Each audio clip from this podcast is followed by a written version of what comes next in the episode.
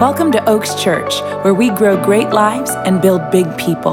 Thank you for checking out our podcast. We hope that you're encouraged by this life changing message from Pastor Joel Scrivner. For more information, visit us online at oakschurch.com or follow us on social media at Oaks Church, Texas. Our nation is under tremendous pressure right now, and God's kingdom is under pressure. You know, His kingdom lives inside of you. Jesus said, Don't look this way or that way for the kingdom, for the kingdom is within you. He also said that the kingdom suffers violence, and the violent will take it by force. This is a time, this is a season for each of us to arise in our faith, become stronger in our faith, because we have a violent adversary, the devil, who is the ultimate terrorist, and he wants to terrorize each and every one of us the scriptures are very clear. Jesus said that he comes only to steal, kill, and destroy.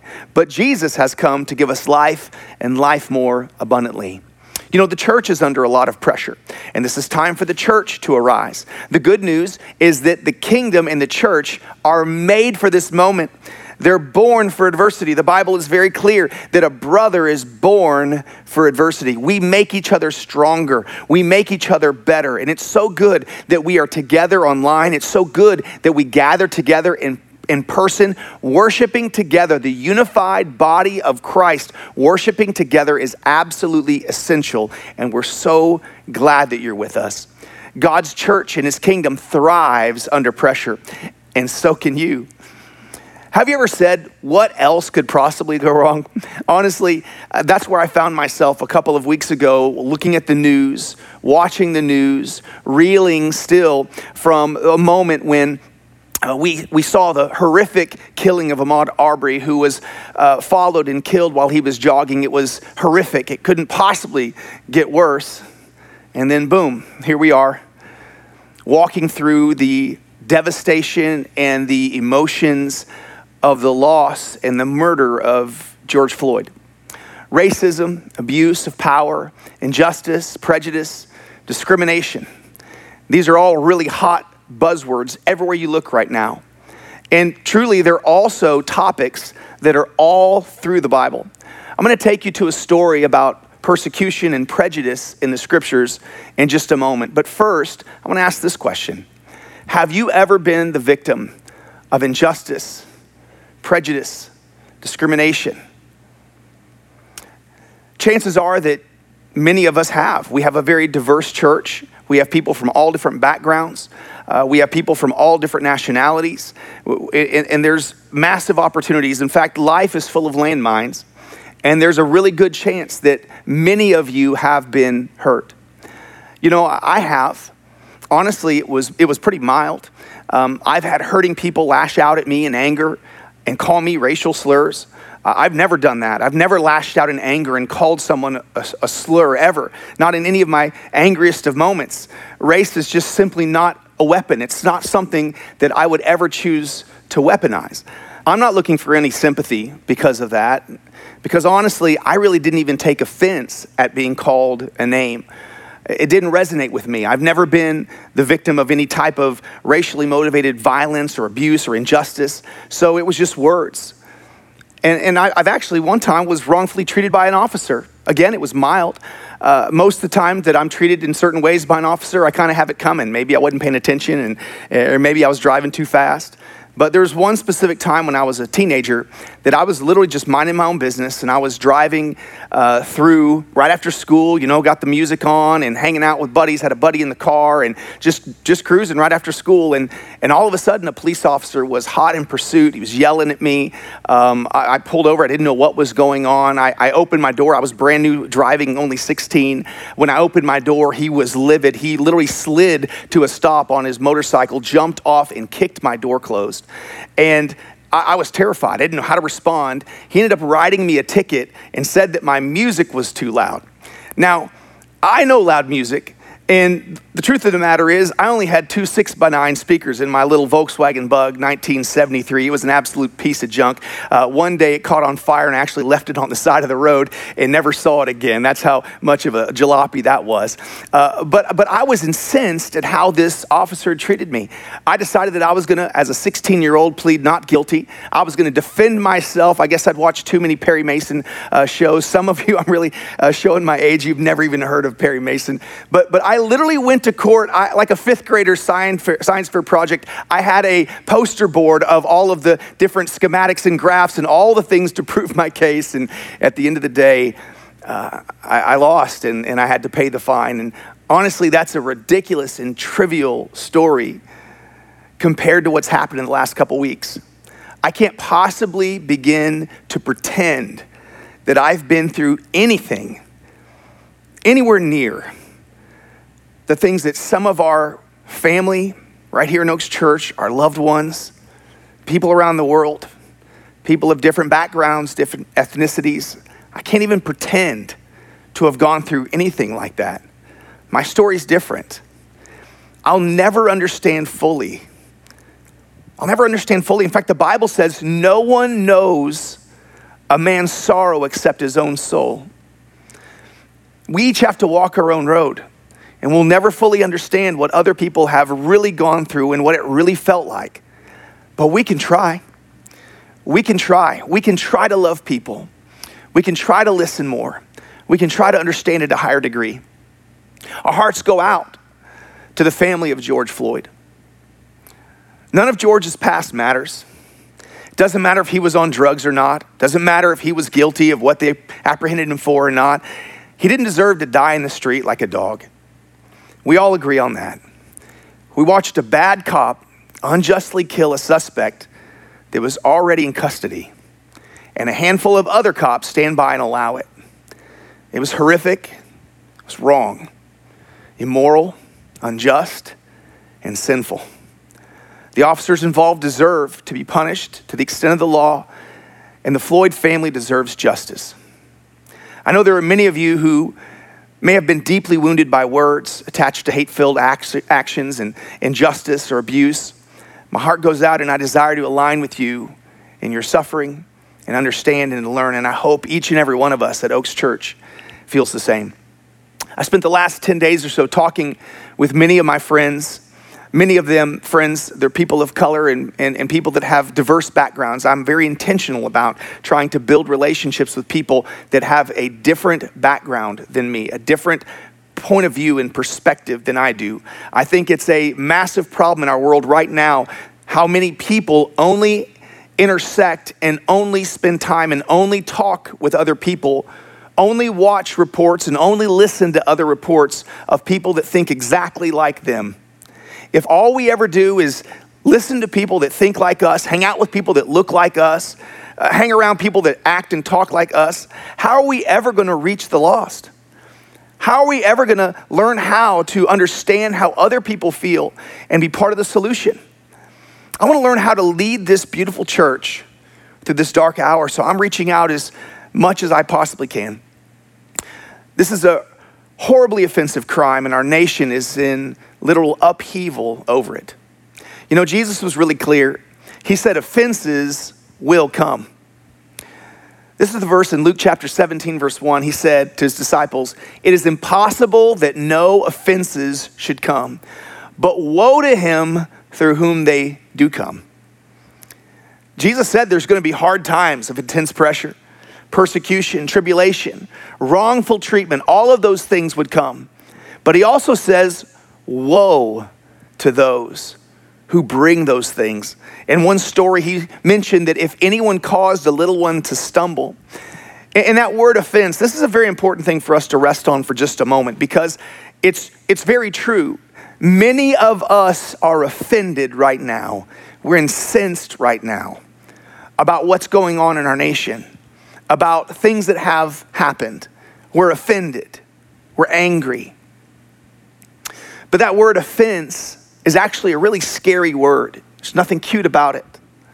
That word offense is the word in the Greek, in the Bible, it's the word scandalon, a scandalous affair.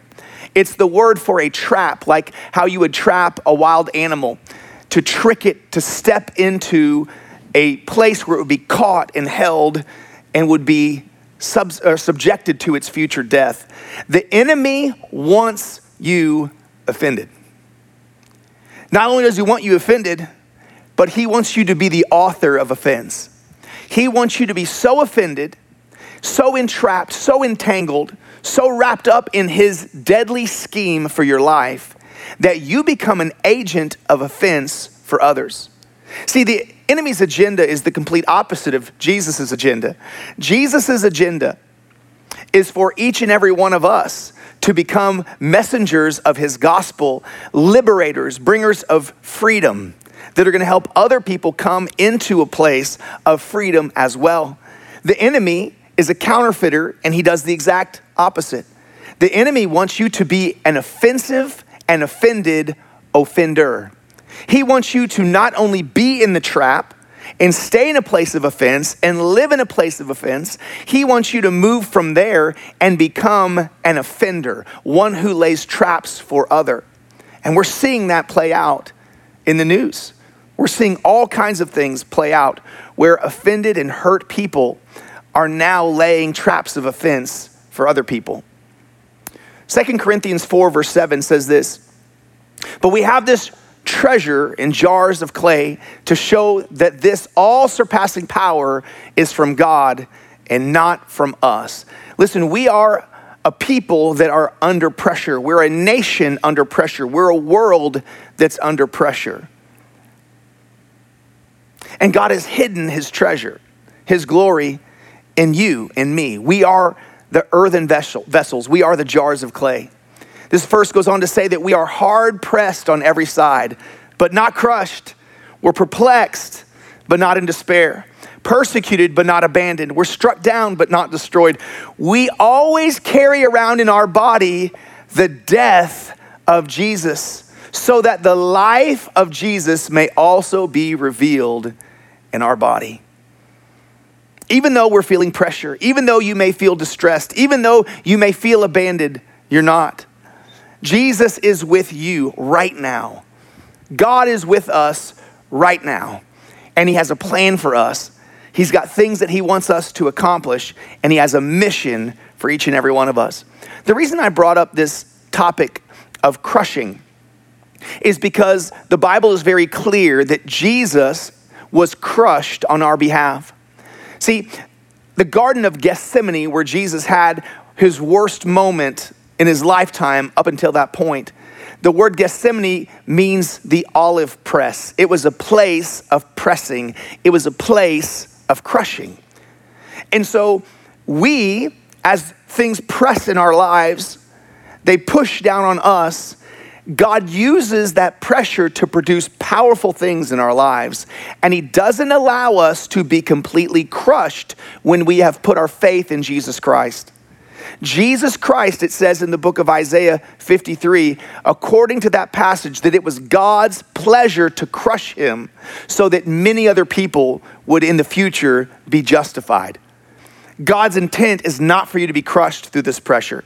His intent is for you to release a sweet fruit, a sweet oil of worship. See, when they crushed Jesus, they crushed the pit of his soul, they crushed everything out of him. When they stabbed him for that last time with the spear, and it said that blood and water flowed, what that meant is that every last drop of, flu- of fluid, every last drop of liquid, every last drop of blood had drained out of Jesus' body. There was no more blood to come out. He was crushed completely. He shed all of that blood for you. See, there's a reason that God won't allow you as his child to be fully crushed. It's because when the pit of the olive or when the seeds of the grape is fully crushed, it releases bitterness into the juice or bitterness into the oil. And God is not looking to produce bitterness in your life. It is absolutely the enemy's agenda to keep you in a place of offense so long that you release and produce bitterness in your life. But that is not God's plan. That is not what God wants. God is preserving you. He has allowed Jesus to be crushed for you so that instead of releasing a bitterness into the product of your life, you release the sweetness of His love into the world around you. Can I tell you that it's okay to be angry? Really, truly. It's okay to be angry. Just don't sin in your anger. Listen, if I had a dollar for every time I've sinned when I was angry, I'd have a whole lot of dollars right about now. It's easier said than done. But there is a righteous anger. And that righteous anger is described all through the Bible. In fact, anger in itself is not a sin because God has never sinned and Jesus has never sinned. The instruction about anger is to make sure you don't sin in it. You are a human being you are an emotional being. God created you to feel. He created you to have emotions. He created you to experience joy and exhilaration. He created you to experience sadness and even anger. Because when we feel those negative feelings, it's actually an instructional opportunity that helps us for our future to be able to align with and, and, and resonate with other people so that we can lead them through I mean, you know, Jesus got angry. In fact, Jesus protested. Jesus had a premeditated civil disobedience and a spiritual demonstration inside of the temple. But Jesus stayed in righteousness. He didn't commit crimes and justify them by previous crimes. He didn't steal. He didn't destroy property. He went in, he fashioned a whip. He did it on purpose. He had a point to prove. He protested, turned over the tables, made a scene, said his piece. He made his demonstration. And then he went back to the miracle, healing, and salvation business. Jesus didn't stay there protesting over and over and over again. And he didn't move into a place of sin in his anger where he destroyed and injured and damaged the lives of other people. He took a stand for righteousness, and in righteous anger, he made a demonstration. There's a massive difference Ladies and gentlemen, my friends, there's a big difference between peaceful protest and sinful, crimeful looting and rioting. Major difference. And we need to make sure that we are on the side of righteousness in this time and in this era, and that we're obeying Jesus. What does Jesus want you to do? How does Jesus want you to behave? How does he want you to act? How does he want you to teach your children? Should we stand up for right and for righteousness? Absolutely. But should we sin in our anger? Absolutely not. If we're going to learn how to deal with these these, uh, this, this emotion and this anger properly, we've got to learn how to face and process our feelings. How are you doing with that? How are you doing with facing and processing your feelings working through this? See, there, there are two typical ways that people deal with anger specifically and properly. I'm going to give you two illustrations. Uh, one illustration is what I call the active volcano. You, you probably know this person. Uh, you, you may even uh, be this person. I hope not, but it's possible. It's, it's fact, there's, it's highly likely that someone on here is living their life as an active volcano. Uh, there was a, a, commercial, a cartoon that came out a number of years ago, and each of the different characters rec- represented a different type of emotion. And one of the uh, characters was the emotion of anger, and they would literally just explode like a volcano all the time, anytime they blew their top. And, and that's how people live their life. They explode in sin, and they make a huge mess and then they got to come back later and clean up and they got to repent for their sins that they committed in anger. And I can tell you that I've had a number of instances where that was me. I blew up and I was an active volcano. The second type of person that deals with sin improperly is what I would call the public landfill. They stuff the anger down. People know that they're angry. They see the anger, but they bury it over and over. They don't want to talk about it it ends up growing and growing, turns into a massive trash heap, a mountain of junk inside of their soul until one day it turns into that active volcano and they just blow. Either one of these methods will result in a deep seated root of bitterness growing in your soul. The enemy wants you to deal with your feelings, your emotions, your anger improperly. He wants you to fail in how you handle the pressure you're living in right now. Guys, we went from a complete global shutdown of our nation, businesses, churches, complete shutdown for almost three months, and, and, and all right into a next major tragedy, right into a next major uh, problem uh, that is consuming our minds. And if we're not careful, we can stay in a heightened place of toxic emotion. And the enemy can do his best work at growing bitterness in the soil of our lives. Anger and hurt are not bitterness, but unprocessed, unhealed pain and anger will become bitterness in our lives. I want to take you to another verse. This verse is found in Hebrews chapter 12, verse 14. And it says in this passage, make every effort to live in peace with everyone and to be holy. That word means set apart. Without holiness, no one will see the Lord. See to it that no one falls short of the grace of God. That means that you are to be incredibly generous with God's grace. And also see to it that no bitter root grows up and defiles many. When you allow bitterness to seed into the soil of your life, when you fail to deal with anger and pain in a healthy way, and I will go into in a few moments some very healthy ways that you can identify and deal with pain in your life.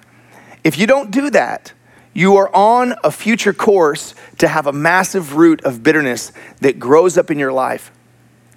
We've got to make sure that we keep ourselves on a path of healing and wholeness. I don't tell you about this because I've never dealt with bitterness. I don't tell you about this because I've never dealt with anger. I, I actually have. Um, many of you that know me know of the story of when I was a young child. I was about five or six. My parents uh, were in a in a bind, in a pinch, and they asked uh, one of my relatives um, that was about 12 or 13 years older than me at the time to come and watch us. They've never asked the person before, never asked them again. But that night, the one and only time this person watched us, this person took advantage of me and did things to me and stole my innocence. And I was so young and it was so traumatic that I literally buried it in my psyche. I didn't have any memory of it until about six or seven years later, another boy across the street from me began to do things to me that triggered memories inside of my psyche. I had buried this, this landfill, this, this hurt that was many years old so deep in my psyche that I didn't even know it was there. And when someone else dug into who I was, it uncovered it. And I began to have dreams. And in my dreams, I remember specifically being about 12 or 13 years of age, 12 years of, of, age exactly. And I was in my dreams, I was seeing the moment like it was on an eight millimeter film. Some of you don't remember an eight millimeter film, but it's when movies were on an actual film and, and there were the outside edges of the film would kind of be burnt out uh, with red. I was literally, it felt like I was watching a movie of my childhood and I was seeing this relative do this to me over and over and over. Night after night, I would have the same dream and it was troubling to me. And finally, after a few nights of that, I realized it wasn't a dream, it was a memory. And it was almost like a tripwire had fired in my life. And instantly, I was full of rage. I became an angry, violent, aggressive kid. My parents never understood what happened to their sweet little boy that all of a sudden was a rebellious, angry, violent person that was looking to blow off steam everywhere he possibly could. My identity was stolen. My, my, my confidence was stolen. My masculinity was stolen. And I was on a quest to prove my masculinity at every turn, to conquer and, and, and to have a conquest at every turn, starting at 13, 14, 15, 16, until I finally a place of submitting my life back to God and allowing God to deal with the anger and the violent, I'm telling you, murderous violence inside of my soul toward this person. And the Lord began to deal with me in that way. And I began to have healthy conversations with my youth pastor, with close friends that I could trust, with loved ones. I went to some counseling. I spent a lot of time in prayer and I renewed my mind in God's word. And I had to work on and, and learn how to continually forgive over and over and over. Every time I would think about this person, forgive, forgive, forgive, forgive. I had to learn how to release the person over and over again. Father, I just release them to you. I can't handle this. I can't control this. I give this person to you. And finally, I had to learn how to speak blessing over this person. Guys, I, I dealt with this and I thought that I was free. I thought that I had really come all the way through this. And, and, and then one day, about, I don't know, maybe 10 years ago or so, I saw this person on Facebook and instantly, this rage that I thought for a couple decades had been dealt with exploded in me. And the things, the things that came out of my mouth in that moment, I didn't even know were in me. I had so much rage still inside of me from a hurt that was 30 years in my past. Can I tell you it's possible that somebody here that's watching right now is dealing with, a, with an ancient hurt? It could be a generational hurt. It could be a hurt that didn't even happen to you. It could be a hurt that happened to your family. It could be a hurt that happened to somebody that, that, that's in your bloodline. It could be uh, generations old, but you carry the hurt and you were trained potentially by family members to hold on to that because it was a self defense mechanism. And can I tell you, the enemy wants you to hold on to that hurt. He wants you to hold on to that anger. And you may say, Joel, you don't understand. You don't know. And you know what? You're right. I don't but it doesn't make this less true. If you hold on to that hurt, if you stay in that place of anger, the enemy will win. Forgiveness is the path to freedom. I took a long way around that in this message to get to the main story I wanted to talk to you about today. It's the story of the martyrdom of Stephen. It's the day when God's church literally exploded because of persecution. This was a story and is a story of prejudice. It's a story of hate. It's a story where people decided they didn't agree with someone else because of their beliefs, because of how they thought, and because of their, their religious background or preference. It wasn't about race, specifically this story, but it led to the explosion of the church, but not before an intense persecution would come. The church would be scattered. This story happens, it begins in Acts chapter 6, verse 8. Uh, it was when the church had been growing so much that they began to select specific men that were full of power and authority. They were the B team that the apostles selected to begin to minister, and they started by waiting tables and, and taking care of orphans and widows. They weren't necessarily called to be the preachers, they weren't called to be uh, the, the, the frontline ministers, but just in, in taking care of the back office of the church, they were so powerful and worked in so many miracles and were incredible speakers and teachers and preachers and declarers of the word of God. And Stephen was one of them. This passage says in verse 8 that Stephen, full of faith and power, did great wonders and signs among the people. Then there arose some from what is called the synagogue of freedmen. This was, uh, guys, if I could tell you clearly, the synagogue of freedmen was a terrorist organization. It was an organization that was set on creating riots. It was an organization that was designed, like certain organizations that exist in our world today, to incite violence and to create chaos because they were specifically trying to up up, create upheaval in the government of that era. They wanted to, to overturn the rule of Rome, and they were doing so at all costs. And specifically, they were using the radical Jewish faith to do so. It says in the passage they were uh, Cyrenians and Alexandrians and those from Sicilia um, and Asia, and they were disputing with Stephen, and they were not able to resist the wisdom and the spirit by which he spoke. Then they secretly induced or incited men, they hired people to come and accuse and to say. They hired people to stir up and create a riot. They hired people to create a violent situation. And they said, We've heard him speak blasphemous words against Moses and God. And they stirred up the people and elders and, the scribes, and they came upon him and seized him and brought him to the council. And they also set up false witnesses. They're literally paying false witnesses to testify, to create chaos, and to create violence against this innocent man, Stephen. It kind of sounds like a lot like some of the stuff we see in the news over the last couple of weeks of very uh, violent things that are happening by people that do not have the agenda to actually honor someone who is mistreated. They just want to create chaos and violence. This is what they said. This man does not cease to speak blasphemous words against the holy place and, and the law. And we have heard him say that this Jesus of Nazareth will destroy this place and change the customs which Moses delivered to us. And all of those who sat in the council looking steadfastly at him, they saw his face as the face of an angel. They were so obviously convinced that he was innocent. But then Stephen took his stand Stephen literally stood up among them and began to preach. And I would encourage you with all my heart to read the message that Stephen preached in Acts chapter 7. There's no way I could possibly read it to you. It's a very long message, a very long uh, sermon. He literally went through all of the history of Israel and proved over and over and over again that Jesus was the Messiah and that all of the history of Israel, all of the story of creation had led up to this moment. And right when he was ready to make his altar call, he, go, he moved into a statement that became the nail in his own coffin.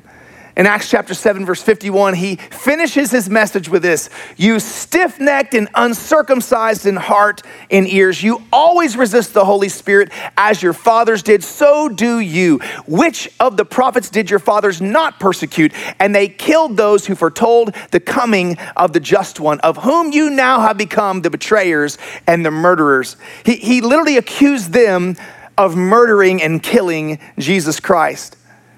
And when they heard these things in verse 54, it says, they were cut to the heart and they gnashed at him with their teeth. But he, being full of the Holy Spirit, gazed into heaven and saw the glory of God and Jesus standing at the right hand of God and said, Look, I see the heavens open and the Son of Man standing at the right hand of God. And then they cried out with loud voices and stopped up their ears. This is one of the craziest things. Adults, adult men, supposedly dignified, in such an enraged demonic anger that they're literally yelling and screaming and plugging up their ears to, to block out the words of Stephen. Says, And they ran at him with one accord, and they cast him out of the city, and they stoned him.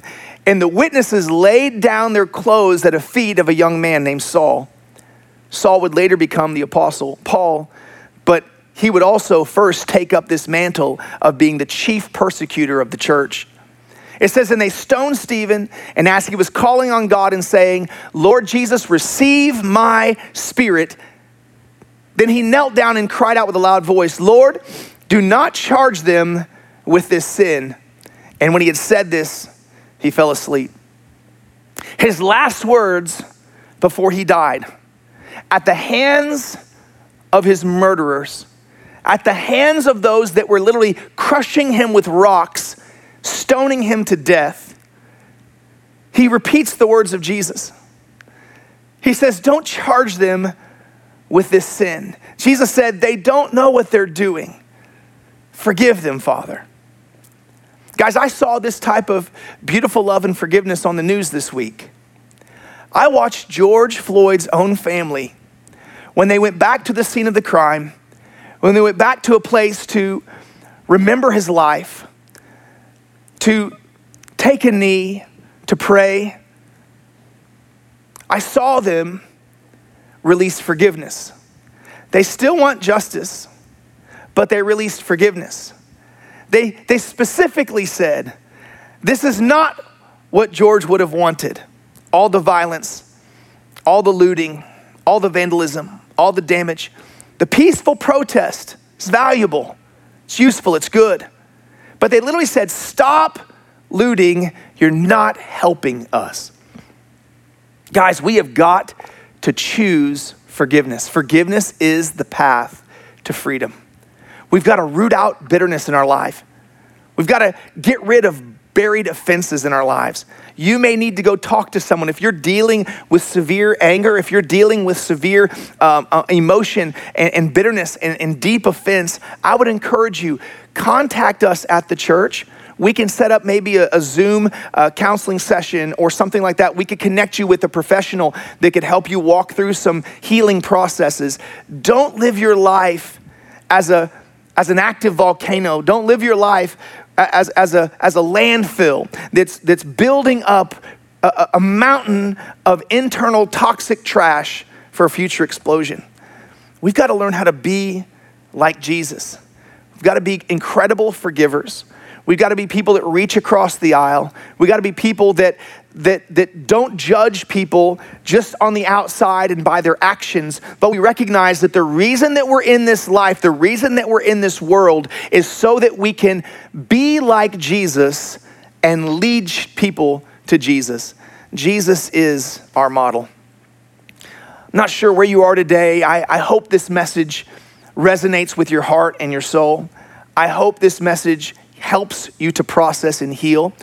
I truly, with all my heart, hope that I did not come across offensive to you in any way, shape, or form. That was not my agenda. Obviously, you can tell that I'm passionate about this, I'm emotional about this.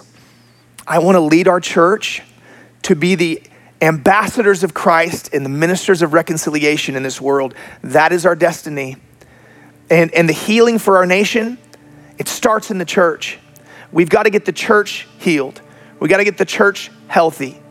Honestly, the church has been on the wrong side of racism many, many, many, many times in history. And it's time for the church of Jesus Christ, the true church of Jesus Christ, to be the example of love, to be the example of acceptance, of understanding, uh, of reaching across and giving and generosity and loving people, uh, of embracing people that are different, that think different, look different, act different, smell different, talk different. It's important. It's important that we don't just talk about Jesus, but we act like him. We hope this message has blessed your life, and if it has, we want to invite you to sow into what God is doing here at Oaks Church. It's as simple as going to oakschurch.com and clicking the Give button. On behalf of Oaks Church, thanks again for listening and have a great week.